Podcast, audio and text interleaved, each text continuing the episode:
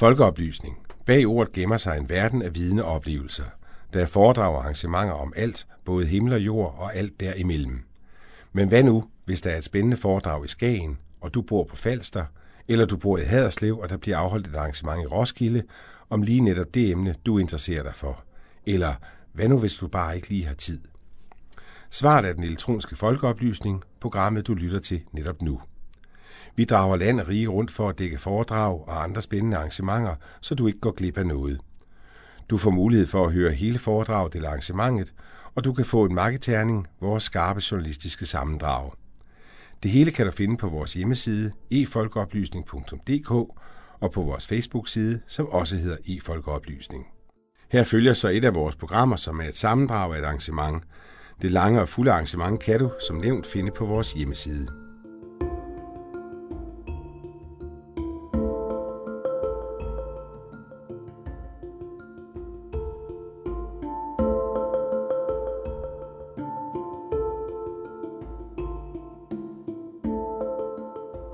Cybersikkerheden er i bund.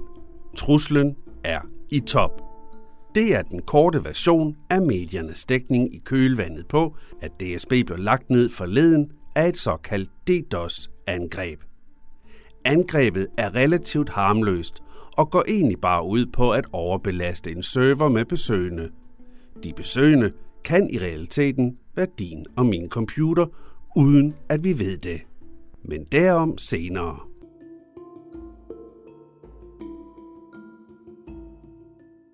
Forsvarets efterretningstjeneste fastslog forleden i sin sidste trusselsvurdering, at der er grund til at opruste cybersikkerheden. Truslen imod myndigheder, virksomheder og borgere er stor. Så der er grund til at gøre noget. Også du, kære lytter, kan gøre noget.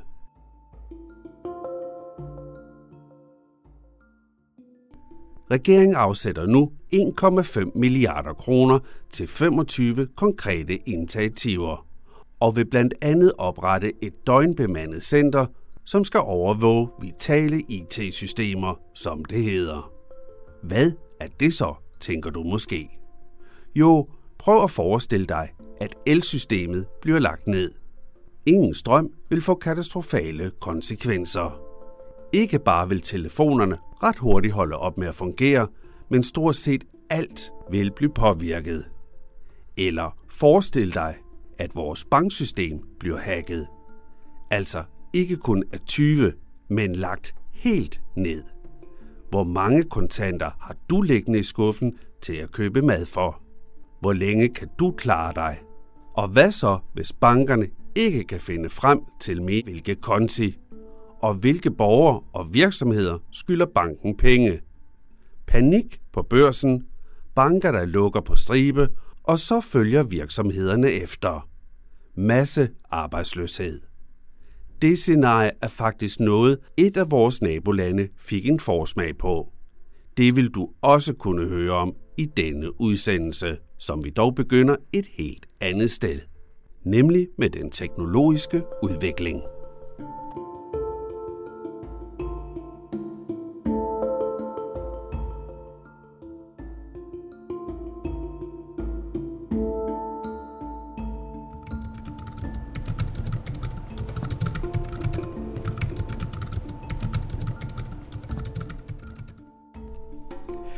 Jeg har svært ved at forestille mig den tid, hvor vi ikke havde computer.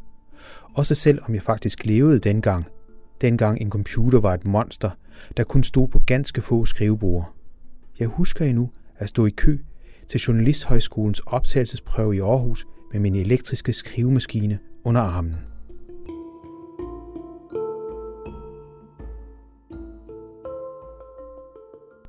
Så kom snakken.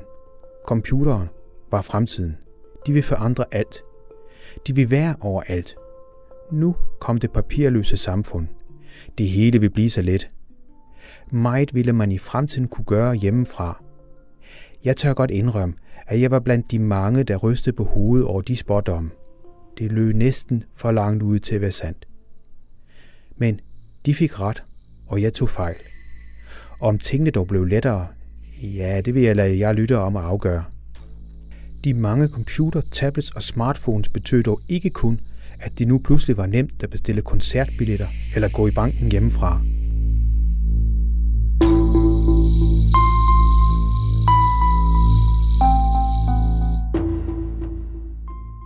Lyssky forbrydere fik det også lettere.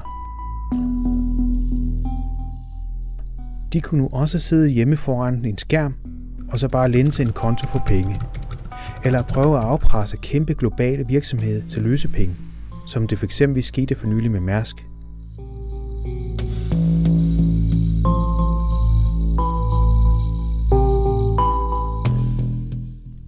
En dansk teknologiprofessor viste på en stor hackerkonference i USA, hvor let det er at hacke det amerikanske valgsystem.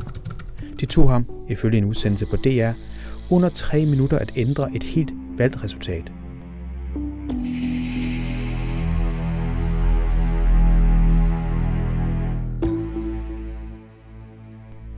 På en stor NATO-konference, som jeg selv var med til, fortalte de om massive angreb på de såkaldte infrastrukturer, som elnet eller hospitaler. Selv atomkraftværker blev forsøgt hacket.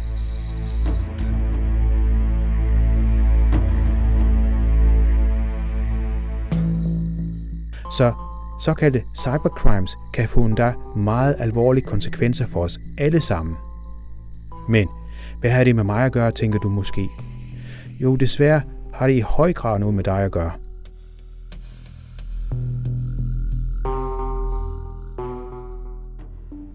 Springbrættet for de mange kriminelle er ofte din og min computer. Adgangen til din computer bliver i øvrigt ikke kun brugt af kriminelle, men også af såkaldte cyber warriors, altså statsansatte hackere i fjerne lande, der af en eller anden grund prøver at destabilisere vores moderne samfund.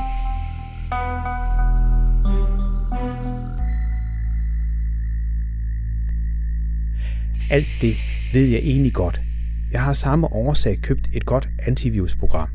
Men er det nok? Og hvad kan jeg ellers gøre? Hvad kan du og bør du gøre, kære lytter? Det er netop det, vi i den her udsendelse skal beskæftige os med. Men i første omgang skal vi tage pulsen på vores generelle IT-sikkerhed. Til det formål har jeg blandt andet talt med hende her. Jeg hedder Josefine Mold Theisen, og jeg læser på katastrofe- og risikomanageruddannelsen ved Professionshøjskolen Metropol. Du og din kammerat har lavet en undersøgelse. Kan du forklare, hvad den gik ud på? Vi lavede en undersøgelse øh, om unge og cybersikkerhed, og fokus blev ret hurtigt, at vi vil undersøge, hvorvidt øh, de unge føler sig trygge på de sociale medier, øh, og hvorfor øh, den her tryghedsopfattelse er, som den er, øh, og hvad den betyder for dem. Følte de sig trygge? Ja, det gjorde de. Øh, langt overvejende følte øh, stort set alle sig trygge, det vil sige 75 procent godt og vel følte sig trygge. Men vi har så også erfaret, at den tryghed måske øh, ikke er repræsentativ for deres øh, viden omkring øh, sikkerhed på de sociale medier. Den sker lige her på dansk. De vidste godt, det var usikkert, men de følte sig sikre alligevel. Ja, lige præcis. De føler sig sikre, men de ved heller ikke, hvad det er for nogle trusler, de står overfor. Øh, og det er meget betinget deraf. Øh, undersøgelsen viste ligeledes, at øh, langt over halvdelen også ønskede at øh, opnå eller få en større informations... Øh, generelt få større information om, hvordan man begår sig tryg på de sociale medier. Så det er lidt paradoxalt i forhold til, øh, at de føler sig trygge.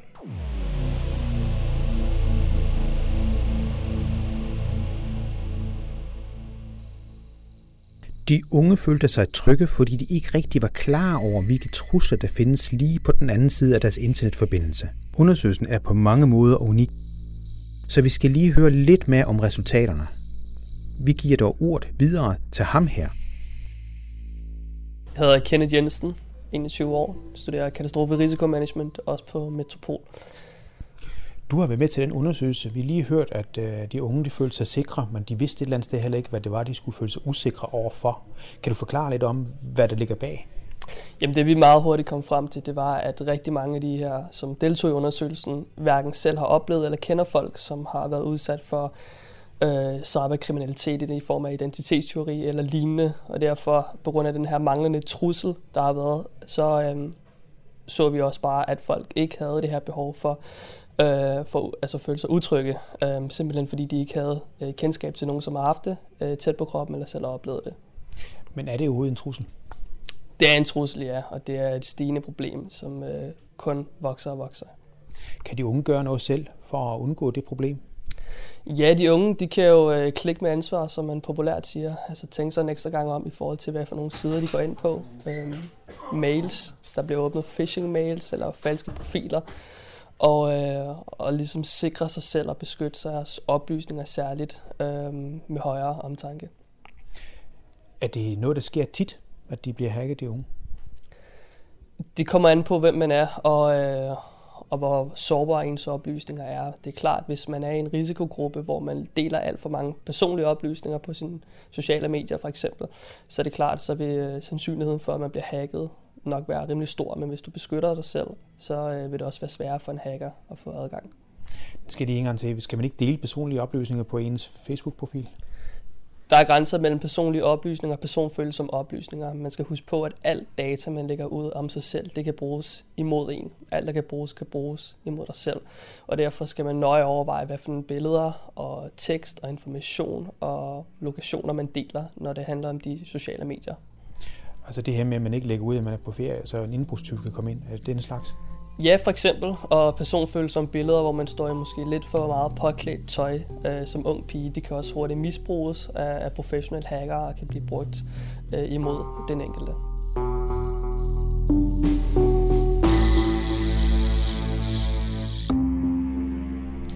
Så vidt altså Kenneth Jensen om de unges lidt forblåede affære på nettet.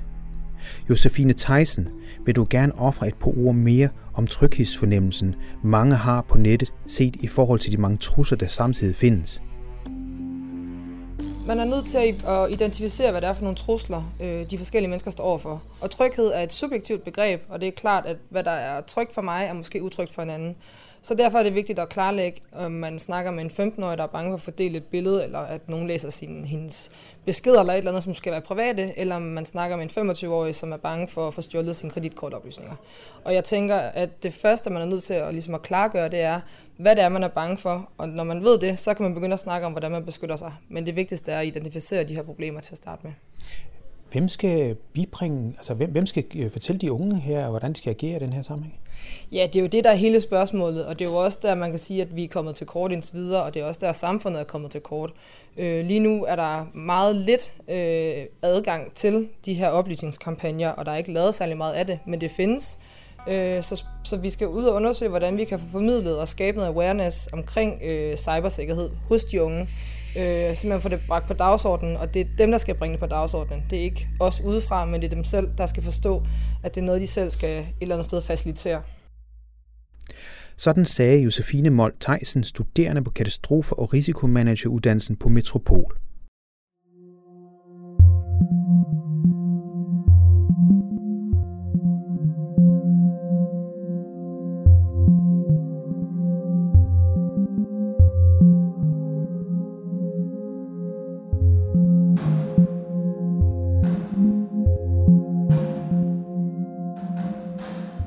Spørgsmålet er naturligvis, hvor reel truslen egentlig er. Men det er langt fra det eneste spørgsmål, der med det samme melder sig. Er det kun de unge, der er i farzonen? Hvor let kan en hacker egentlig skaffe sig adgang til en computer? De spørgsmål er nok bedst at stille til en hacker. Nu skulle man umiddelbart tro, at netop en hacker ikke har lyst til hverken at stå frem eller hjælpe os med at forbedre sikkerheden. Men det er heldigvis ikke helt rigtigt. Der findes nemlig både Black Hat og White Hat hackere. De første er de kriminelle, mens hacker med de såkaldt hvide hatte prøver at hjælpe og lukker for f.eks. sikkerhedshullerne.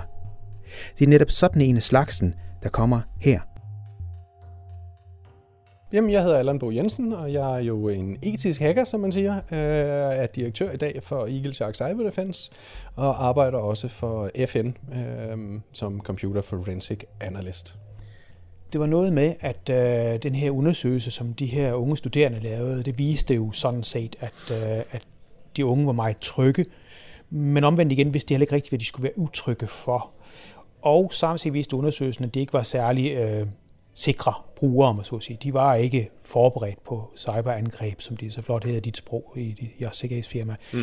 Øh, men sker der overhovedet noget? Altså er der grund til at være utryg? Er der nogle andre end deres undersøgelse, der viser, at der er grund til at være, altså være utryg? Ja, altså, der er jo, der er jo lavet mange øh, hvad skal man sige, undersøgelser, og man, øh, altså Forsvarets Sikkerhedstjeneste er også ude, og PET er også ude og sige, at øh, trusselsniveauet er jo ekstremt højt i Danmark.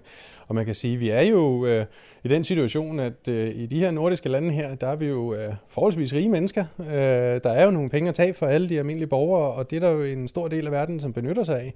Så øh, man kan jo tage den der standard som Nigeria-mailen. Øh, vi bør jo alle være i familie i dag, for jeg tror, vi alle har en rig onkel nede i Nigeria et eller andet sted. Øh, så så det, det vælter jo ind. Øh, jeg tror også for de unge mennesker i dag, der er det jo også svært at vide, hvor grænserne går hen. Øh, det her med, at man lige øh, hacker sig ind på øh, sin kammerats Facebook-profil, øh, jamen, at det er jo ulovligt i sig selv. Det var jo kun ment i sjov. Øh, i dag, der kan du også, du kan google dig til en masse angreb, du kan, du kan YouTube dig til en masse angreb, så du behøver ikke en, en høj teknisk viden for at faktisk kunne gøre en stor skade. Øh, og der er det jo lidt det her syndromet igen, at jamen, kan man købe det online, og kan det blive leveret af DHL? Er det så ulovligt? Øhm, og det, jamen det er det jo, men, men der er jo ikke rigtig nogen sådan mejslede grænser for, hvor går grænserne henne. Ikke? Men når du bliver kaldt for white hat hacker, det skal vi lige understrege, det vil så sige, at det er en hacker, som hacker sig ind for at finde sikkerhedshullerne på virksomhedernes vegne. Det, det er rigtigt forstået, ikke? Ja, yeah. altså det er jo det, som, som, som jeg bruger min, for det meste min dagligdag på. Det er jo netop det her med at gå ud og teste firmas sikkerhed. Øh, det er meget bedre, at jeg hacker mig ind, end at nogle af bad guysene, de gør det. Øh, og så kan vi gå ind og foreslå, jamen, hvor er deres største sikkerhedsbrister. Øh, og det skal der jo til, før man kan beskytte sig selv. Så skal man vide, hvor hullerne i osten er almindelige mennesker. Altså, en ting er jo de studerende, men der findes jo også mennesker, som ikke er studerende mere i det her land. Hvad med dem? Altså, hvordan står det til med sikkerheden der? Jamen altså, sikkerheden er jo svær som privatperson også. Ikke? Jeg tror, at de fleste af os ved, at man bliver nødt til at have en eller anden form for antivirus. Øh, og hvorfor er det, vi har antivirus? Jamen, det er jo for at fjerne snavset, når det kommer ind. Så jeg tror, vi har en generel forståelse af, at vi godt kan få snavs på vores computer. Men, men, men man ved jo ikke rigtigt, hvad kan man ellers gøre for at beskytte sig? Øh, når jeg spørger en, en stor forsamling, hvor mange der bruger det samme password på flere end et sociale medier, så har øh, 9 ud af 10 altså hånden op. Øh, og når jeg så spørger, hvornår det, man sidst byttede password, jamen så er det måske mere end 6-8 måneder siden. Øh, så vi følger jo ikke det her sikkerhedsspektrum, der skal til for at beskytte os ordentligt. Øh, fordi at man stadigvæk har en generel forståelse af, at jamen, det er jo kun naboen, der bliver hacket. Hvem skulle hacke mig? Jeg er jo ikke direktør i en bank, for eksempel. Øh, og der plejer man jo sådan set at sige lidt eksemplet, at skulle man hacke en bank, vil man så gøre det for sin egen computer, eller vil man hacke herre og fru Jensen og hacke banken for deres computer i stedet for. Så vi alle sammen skal egentlig være med til at beskytte, om vi skal, om, om vi skal forsøge at beskytte den danske infrastruktur i dag også. Jamen, så starter det altså også på herre og fru Jensens computer, og ikke kun hos, hos firmaets server. Så du siger simpelthen, at hvis man ikke har sikkerhed i sin egen computer, så kan den altså blive misbrugt til at lave et angreb, ikke kun på banker, men endda måske på national sikkerhed? Lige præcis. Lige præcis det kan, det kan meget vel være privatpersonens computer, øh, som politiet banker på og spørger, hvorfor de har hacket et eller andet givet sted, selvom de slet ikke aner det. Hvad skal de så gøre? Altså udover, du, du siger, at man skal skifte password en gang imellem, øh, og man, man skal have et software, er det, er det andet, man kan gøre?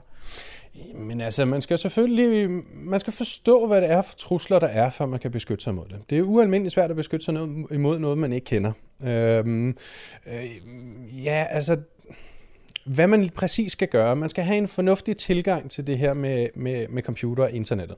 Man skal, man skal vide, at når man er nogle steder på nettet, jamen, så er det ikke kun en selv, der kigger med. Der kan godt være flere andre, der kigger med.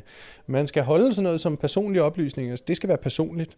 Øh, jeg personligt vil aldrig dele mine min, min personlige oplysninger på nettet. Fordi man ved aldrig, hvor de ryger hen eller hvem der får øh, tage del af dem også. Øh, det, det bliver jeg nødt til at spørge, altså hvad er personlige oplysninger? Altså er det skostørrelse, eller hvad taler vi om her? Nej, der er det jo mere sådan noget navn, adresse, personnummer, øh, bank, øh, personlige, sådan dybe personlige præferencer og lignende, ikke? Så, så altså det, som vi som i den, i den fysiske verden ser som personlige oplysninger, det, man er nødt til at se den i den digitale verden på samme måde, som man beskytter sig i den fysiske også. En ting er jo de her computere, og, og der, der findes jo mange forskellige platforme.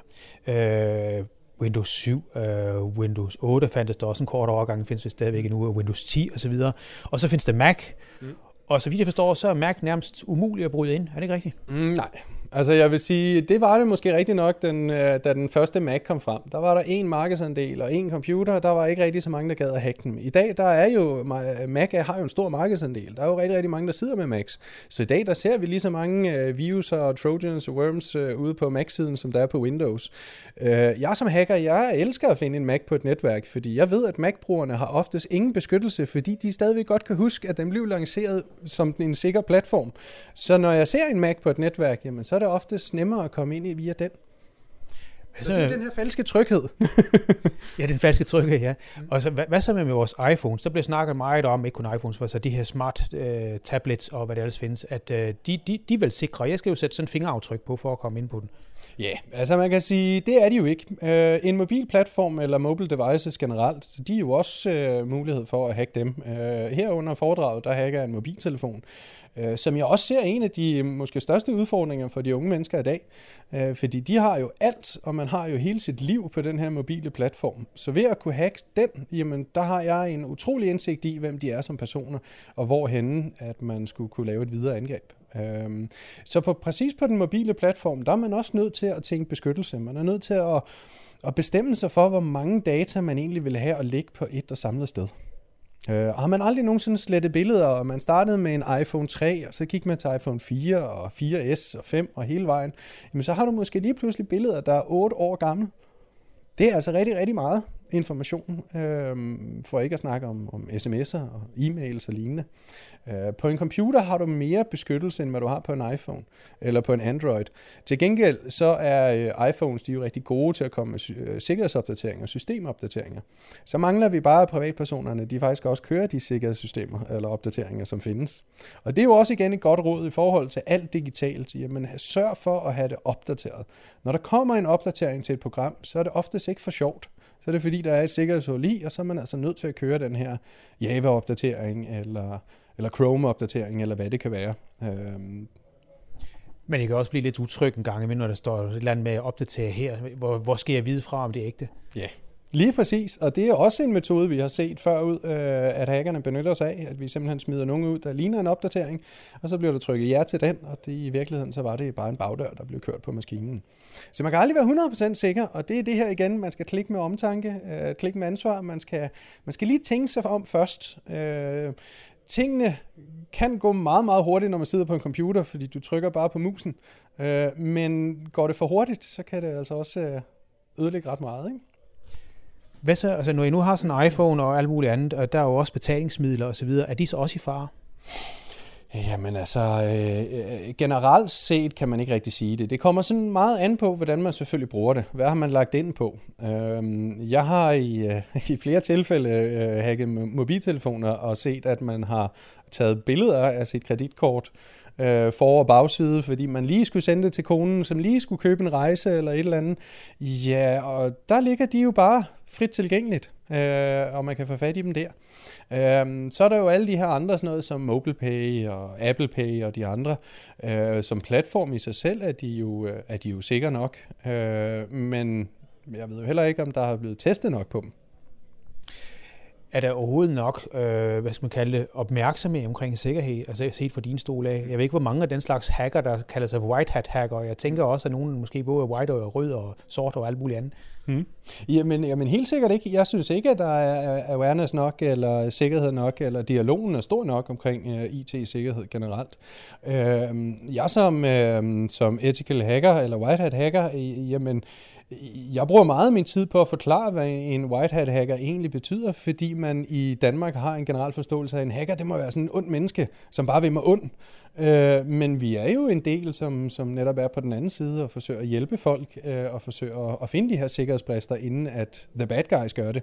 Øh, men, øh, men ja, så skal man vide, hvem vi er og hvad vi gør i stedet for. Øh, og man kan sige sådan noget som forskellige øh, øh, organisationer i USA, jamen de byder jo netop til hackerangreb, hvor de siger, jamen nu kører vi en måned, hvor at man gerne må angribe os for at finde ud af, hvad der er for huller. Det er måske sådan nogle øvelser, man også burde gøre lidt herhjemme på vores kritiske infrastruktur, og så sige, jamen nu laver vi en måned her, hvor at vi godt må, øh, øh, vores hacker, vi godt må angribe for at finde ud af, hvor hullerne er. Et af de konferencer, der blev holdt, var faktisk det her med valgurner. Altså det var sidste valg i USA, det var jo digitalt. Noget, man også snakker om herhjemme. Mm. Øh, det tog en dansk hacker under 10 minutter. Det var faktisk en dansker, der blev ind, ind fra DTU, kan jeg forstå. Mm. Øh, det her med, at man digitaliserer mere og mere, er det ikke i sig selv en far? Burde man egentlig gå væk fra digitalisering? Altså, dengang jeg fik brev ind, øh, det kunne jo ikke hackes, vel? Altså, er, er, de egentlig, øh, er der overhovedet en resonemang i alt det her digitalisering?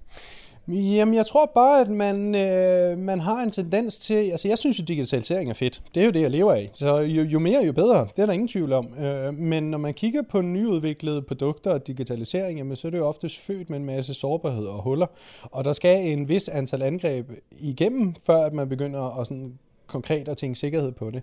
Øh, det er jo oftest den dyreste løsning også for os alle sammen. Øh, jeg tror, at man skal anerkende, at der er et kæmpe problem, og så skal man tænke sikkerhed ind fra starten af. Så inden man releaser et eller andet, jamen, så måske få nogle hacker til at gå igennem og lige få de værste huller væk. Øh, og når vi kigger på sådan noget som Internet of Things, jamen nu begynder vi jo at få alt online.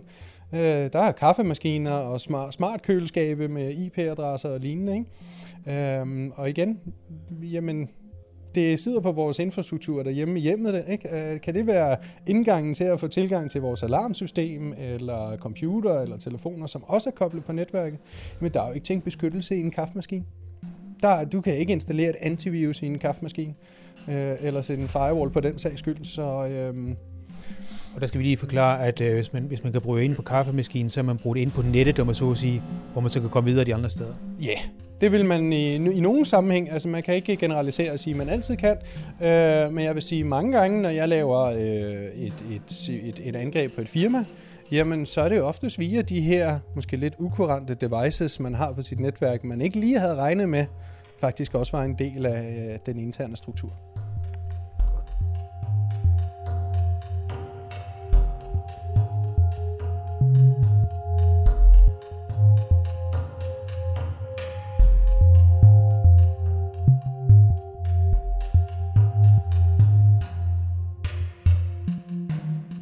Så vidt altså hackeren og direktøren Allan Bo Jensen om nogle af de sikkerhedsfarer, der findes derude.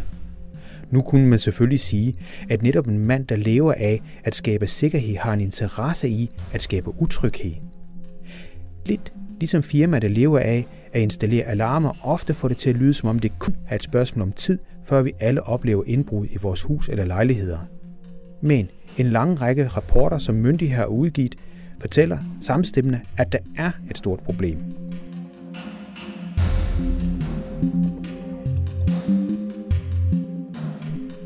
Netop når det kommer til myndigheder, viser et andet problem sig. Et problem, der afspejler, at myndighederne selv endnu ikke er forberedt på den ikke alt for nye virkelighed med cyberangreb.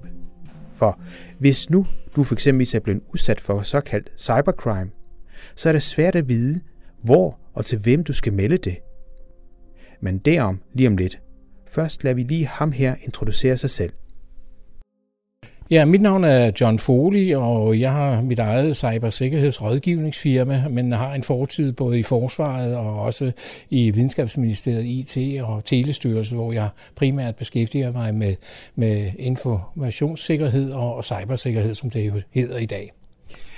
Vi har lige hørt, at øh, mange mennesker ikke garderer sig nok, og vi har også lige hørt at nogen sige, at de har lavet, at det var nogle studerende, der lavede undersøgelsen, som viste, at de var ret trygge, de studerende, men også fordi de ikke rigtig kendte truslerne. Men hvis vi nu hæver os på et lidt højere niveau, øh, fordi jeg har lidt svært med at se, hvem skal jeg egentlig melde til, hvis jeg har øh, et angreb? Jamen, det er jo et rigtig godt spørgsmål. Er, er det cybercrime for eksempel, så øh, er, hører det under politiet. Er det, øh, er det noget med, at du er blevet hacket, ja, så kan det være Digitaliseringsstyrelsen. Er det noget med dine personlige oplysninger, så kan det være Moderniseringsstyrelsen og Digitaliseringsstyrelsen, og det kan være, det kan være forsvaret, men det er så mere inden for spionage og, og angreb på den kritiske infrastruktur. Så det, det flyder lidt. Øh, man skal jo næsten vide, hvad, hvad det er for noget. Man har ikke nogen central central instans i dag, man kan henvende sig til, hvad jeg synes, der er uheldigt, og, og det er også noget af det, øh, vi håber at kunne gøre noget ved øh, fremover. Ja, for jeg tænker jo, hvis, jeg kan jo ikke se på min computer andet end den er hacket, øh, hvem der har hacket Jeg kan jo ikke se, om det, om det er Putin, han får til syne meget skyld for, for lidt af hvert lige for tiden, men, eller om det er et eller andet, der har hacket det. Jeg kan jo ikke se det. Hvem skal jeg henvende mig til? Jamen, øh, de fleste ville tro, at man skulle henvende sig til, til politiet, og det, det må vel også være det, det første, man kan gøre.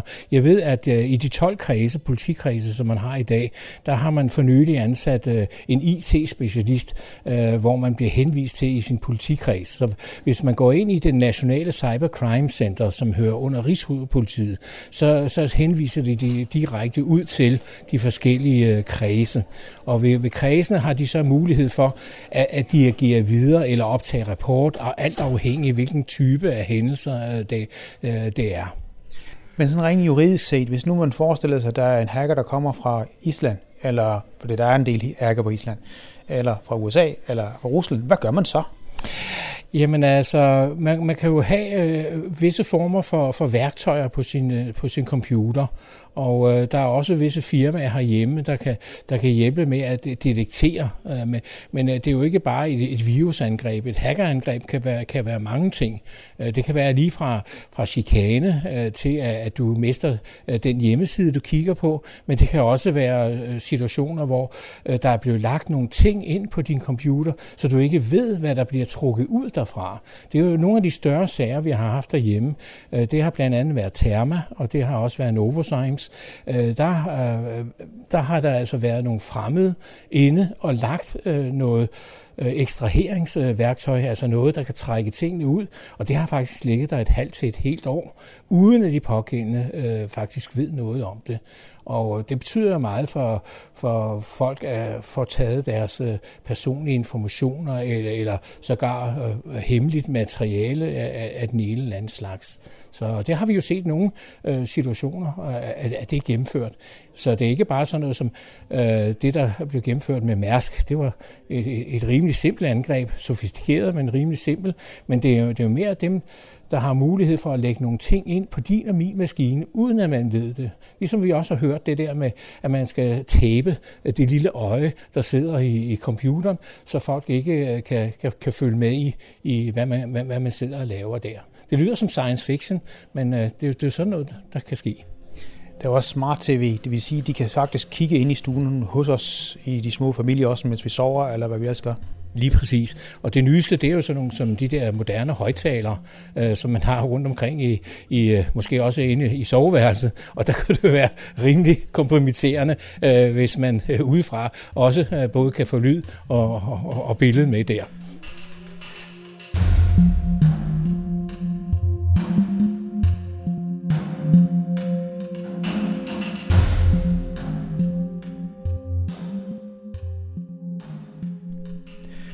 Sådan fortæller altså sikkerhedsekspert og direktør John Foley om den manglende IT-sikkerhed endda i de danske soveværelser. Spørgsmålet er så, om det her problem skal ses som nationalt eller internationalt. For hacker, der får adgang til vores mange elektroniske dømmelser, kan jo godt sidde i et helt andet land. Så det siger John Foley. Jamen, øh, det skal jo ses internationalt, det her. Fordi øh, alt det her, det er jo grænseoverskridende i, i ordets bedste forstand. Øh, øh, man kan jo godt sidde på den anden side af kloden i dag og, og gennemføre de her angreb og, og de øh, ting, øh, som skal ske. Men der behøver man jo ikke fysisk at være til stede i det land. Og, og, og derfor øh, er der også forskellige internationale organisationer, øh, der, der forholder sig til det her. Vi har noget, der hedder Computer øh, Emergency Response Teams, CERTS, og, og de, de arbejder sammen på tværs af, af landegrænserne for at avisere hinanden, hvis de opdager et eller andet, de synes, at øh, ser lidt underligt ud. Der sker jo dagligt, øh, skal vi sige, observationer øh, centralt sted fra. For eksempel er der i, på universitets øh, noget, der hedder CERT.dk, øh, og, og de overvåger så, så det, det danske universitetsnet. Vi har også et militært CERT-net, og sådan findes der CERT'er overalt øh, i verden. Øh, hvis man kigger på det hele verdensmæssigt, så, så, er de, så har de en organisation, men vi har også i Europa, øh, hvor man, man arbejder sammen, og hvor man også gennemfører siden 2010 Øh, internationale cyber exercises, øvelser, hvor man simulerer angreb, altså finder ud af, hvad, hvad kunne den, der vil os det ondt, hvad kunne de finde på, og så prøver man øh, at arbejde sammen i de forskellige organer, i de forskellige lande, sammen om at gå imod de her angreb her. For et angreb kan jo sagtens starte i Spanien, men være rettet mod Danmark og vice versa. Og for at finde løsninger på det, så må vi have fat i øh, nogle fælles internationale øh, fora, og der har vi så i Europa noget, der hedder European øh, Network and Information Security øh, Platform, der arbejder meget tæt sammen, øh, faktisk 24-7, hvor de prøver at øh, finde ud af, øh, hvad er normalbilledet, og hvad øh, skal vi gøre, hvis øh, normalbilledet ændrer sig, og hvordan skal vi øh, hjælpe hinanden med at, at vidensdele de her ting. Men øh, det er jo netop den situation, vi står i i dag, at den er, det, det samarbejde er måske ikke helt sådan, som det burde være. Og det er room for improvement, som man vil sige på engelsk. Hvis vi tager det her mere multinationale, altså en ting er, at der findes forbrydere, men der findes jo også stater, og jeg kan forstå, at øh, elkraftværker bliver hacket, eller forsøgt hacket i hvert fald. Atomkraftværk i Belgien var i fare på et tidspunkt. Hvad er det, de vil? Jamen, øh, det har du fuldstændig ret i. Altså det, der hedder samfundsvigtig kritisk infrastruktur, det kan jo både øh, omfatte elsektoren, atom, øh, hvis der er nogen, man har der, der det er sundhedsvæsenet og så videre, så videre. Og disse kritiske infrastrukturer, hvis de på en eller anden måde bliver bliver hacket eller omgået, så kan man jo øh, så kan man jo destabilisere et samfund. Og øh, vi så øh, det første meget alvorlige angreb øh, helt tilbage for 10 år siden i 2007 i, i Estland, i hovedstaden Tallinn, hvor man flyttede en russisk øh, figur ud, øh, ud fra hovedgaden og ud øh, et andet sted. Øh, og, og det betød så, at der var en del, hel del hacker, der var inde og, og syntes, det var forkert, men lagde deres nationalbank ned. Folk gik rundt i gaderne og troede, der var et forestående angreb fra russiske kampvogne. Folk kunne ikke hente medicin, de kunne ikke få penge, øh, hævning, og de kunne ikke tale med hinanden over deres øh, telefoner, og de gik rundt i gaderne og, og vidste ikke, øh, om de var købt eller solgt. Og det er altså for 10 år siden, og siden da er man også blevet meget bedre. Og kan man, kan man på en eller anden måde gå ind og, og skal vi sige, genere eller øh, få fat i kritisk infrastruktur, øh, for eksempel elnettet, jamen så kunne man jo øh, slukke for strømmen, og, og så, kan man, så er det kun fantasien, der sætter grænser, hvis vi ikke har strøm, hvis vi ikke har vand, øh, hvis vi ikke har varme, og, og, og ikke kan, kan hente vores piller på apoteket, eller hente de penge, vi skal bruge, som vi så alligevel måske ikke kan bruge, fordi automaterne ikke virker. Man kan godt forestille sig den kaos, øh, det, det vil øh, gøre på et moderne øh, samfund, der er så gennemdigitaliseret som det danske. Det danske samfund er nok en af de mest digitaliserede samfund i verden. Det står jo så i skarp kontrast til, og det er synd, Øh, jeg må sige det, men Danmark ligger på en uheldig og pinlig 34. 20. plads i en sidste opgørelse fra FN, der jo netop siger, at øh, I er kommet langt digitaliseringsmæssigt, men der er virkelig plads til at gøre noget med det cybersikkerhedsmæssige. Hvem skal gøre det her? Altså en ting er, at vi har lige hørt, at en almindelig person også skal gøre dit og datten, men, men hvis vi snakker om cybersikkerhed, det her niveau er det vel ikke her, for Hansen? Nej, det, det er noget, staten må tage sig af, men øh, det skal gøres i et samarbejde. Det, det skal være en fælles indsats. Det skal være det offentlige, det skal være det private, det skal være forskningsverden. Fordi vi må jo regne med 90 procent af vores øh, samfundsvigtige kritiske infrastruktur, den, den ligger hos de private. Og hvis man ikke øh, samler trådene og sørger for at koordinere bestræbelserne, så står de alle sammen og arbejder inden for hver deres øh, siloer. Herren og, og forsvaret for sig, politiet for sig, digitaliseringsstyrelsen, moderniseringsstyrelsen, Datatilsyn og, you name it, øh, de arbejder så øh, ukoordineret, og, og, og sådan skal det ikke være. Derfor arbejder vi nu meget på her til foråret at lave en, en, øh, en fælles øh, høring øh, på Christiansborg, hvor vi, hvor vi vil pege på nødvendigheden for et fælles samarbejde, så vi trækker på samme hammel, fordi der findes rigtig gode og rigtig mange kræfter derude, der kan gøre en forskel på det her område. Men vi skal bare have nogen til at samle trådene. Og øh, vi har, nogle af os, og mange af os har et håb om, at når nu øh, innovationsministeren barsler her ret hurtigt, øh, forhåbentlig med en cyber- og informationssikkerhedsstrategi, der lægger hun trædestenene til at finde løsninger på netop det øh, problem, du peger på her, for det er et problem. Og øh, der øh, kunne vi godt øh, håbe på, at vi øh, virkelig får øh, en mulighed for at øh, arbejde tættere sammen, alle der, der kan noget her. Og, og, selvfølgelig er det staten, og selvfølgelig er det virksomhederne, men det er sandelig også den enkelte, Så, så det, det er jo hele spektret, der hver for sig kan gøre noget øh, på det her område her.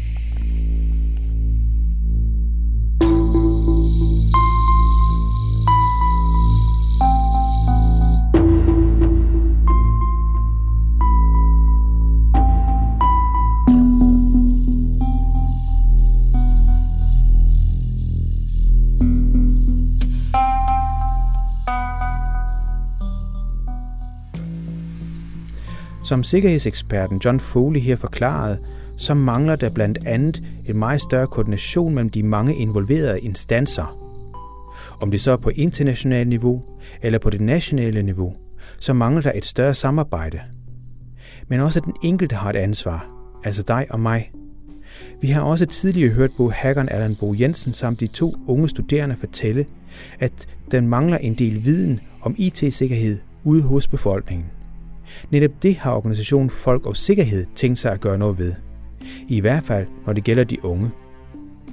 Organisationen afholder derfor blandt andet velbesøgte arrangementer for studerende.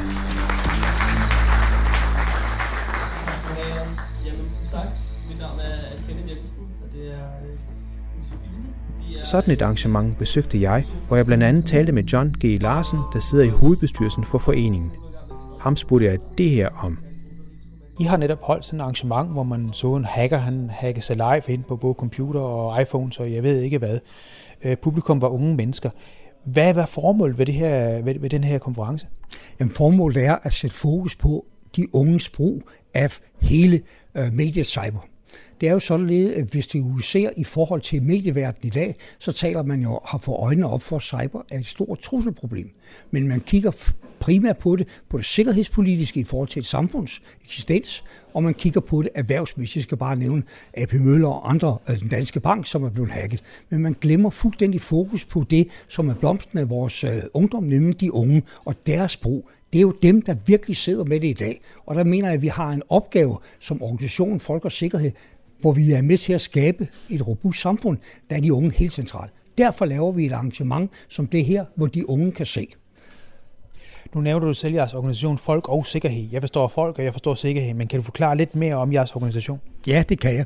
Øh, folk og Sikkerhed er et udspring af en gammel organisation, der hedder Folk og Forsvar. Men øh, øh tilpasse virkelighedens verden, måtte vi erkende, at det var alt for smalt. Så i dag dækker vi over forsvar til lands, til vands og i luften, politiet, redningsberedskabet, som er både det statlige og kommunale, og ikke mindst hele den civile sektor. Jeg skal bare nævne sådan noget som de samfundsvigtige virksomheder, hvor mange tænker på, hvor vigtigt det er, hele vores sundhedssektor og landbrugssektor, at du og jeg får noget at spise og drikke hver dag, at det fungerer, altså under overskriften det robuste samfund. Det er det, folk og sikkerhed står for, og hvor vi blandt andet fokuserer meget på de unge, det du lige har hørt her jeg skal forstå det her, det er, det er en forening, eller, eller er det en organisation, som får penge fra staten, eller hvordan skal jeg forstå det? Det her er en helt fri, frivillig forening, hvor vi, vores eneste betaling er interessetimer. Vi får ingenting for det her, men, men vi har en baggrund ofte, som kommer fra, fra samfundet bredt, både i forsvaret, redningsberedskabet og i det civile sektor, hvor vi er meget engageret i, at samfundet er så robust som muligt, hvor vi står sammen. Du har sikkert hørt, at der er en tilbøjelighed til, at man kan meget i vores samfund, men søjler. Det er ikke på tværs, det er ikke samordnet, det er ikke koordineret, hvor vi hjælper hinanden. Det er det, vi gerne vil, hvor vi med et robust samfund trækker på de ressourcer, der er på tværs i vores samfund. Hvor lang tid har I eksisteret? Og vi har eksisteret i øh, over 50 år. Men som den nye struktur her har vi øh, eksisteret i godt og vel øh, 10 år på nuværende tidspunkt, med fokus de sidste 8 år på folk og sikkerhed. Hvis man vil melde sig ind, hvad skulle fordelen så være ved det? For, uh, fordelen er, at du får et unikt netværk i forhold til blandt andet det, du har set her. Du har set her, der har været over 100 unge mennesker, der kommer her. Hele det netværk. Vi arbejder meget tæt sammen med Metropol, Campus uh, Uddannelsesinstitution på Bornholm og andre øh, uh, uddannelsesstore netværker. Det er et kæmpe netværk, de unge får for at de kan samordne omkring de her forskellige ting, når vi taler cyber. Der kan være mange andre øh, ting, som øh, interesserer de unge, hvor netværket er med til at hjælpe dem.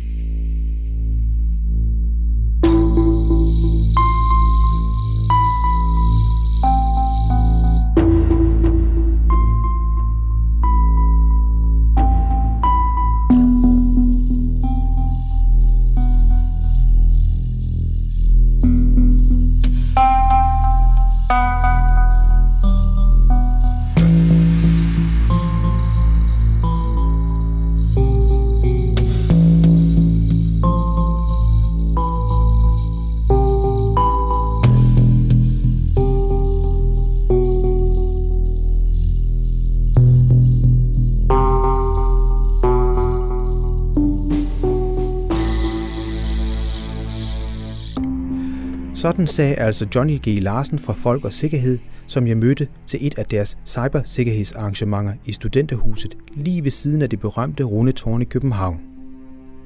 Da tårnet blev bygget i sin tid, troede mange på, at ud fra stjerner og planeter kunne kloge mennesker spå fremtiden. Det kan jeg ikke, men jeg tør godt spå om, at vi alle bliver nødt til at sætte os en del mere ind i IT-sikkerheden i fremtiden.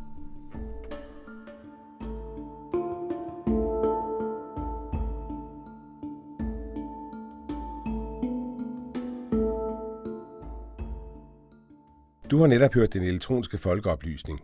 Du finder os på efolkeoplysning.dk og på Facebook under samme navn. Her kan du både finde hele foredrag og journalistisk bearbejdede magasinprogrammer. Det er podcast for arrangementer over hele landet om alt mellem himmel og jord. Det du kan være sikker på er, at det er skarpt, det er relevant, og det kan være ny og overraskende viden. Journalist Jan Simmen har stået for redigering og tilrettelæggelse, og det er Radio Mælkebøtten, der har produceret lyden. Tovholder på projektet er SLR TV, mens det er Dansk Folkeoplysnings Samråd, der støtter projektet finansielt.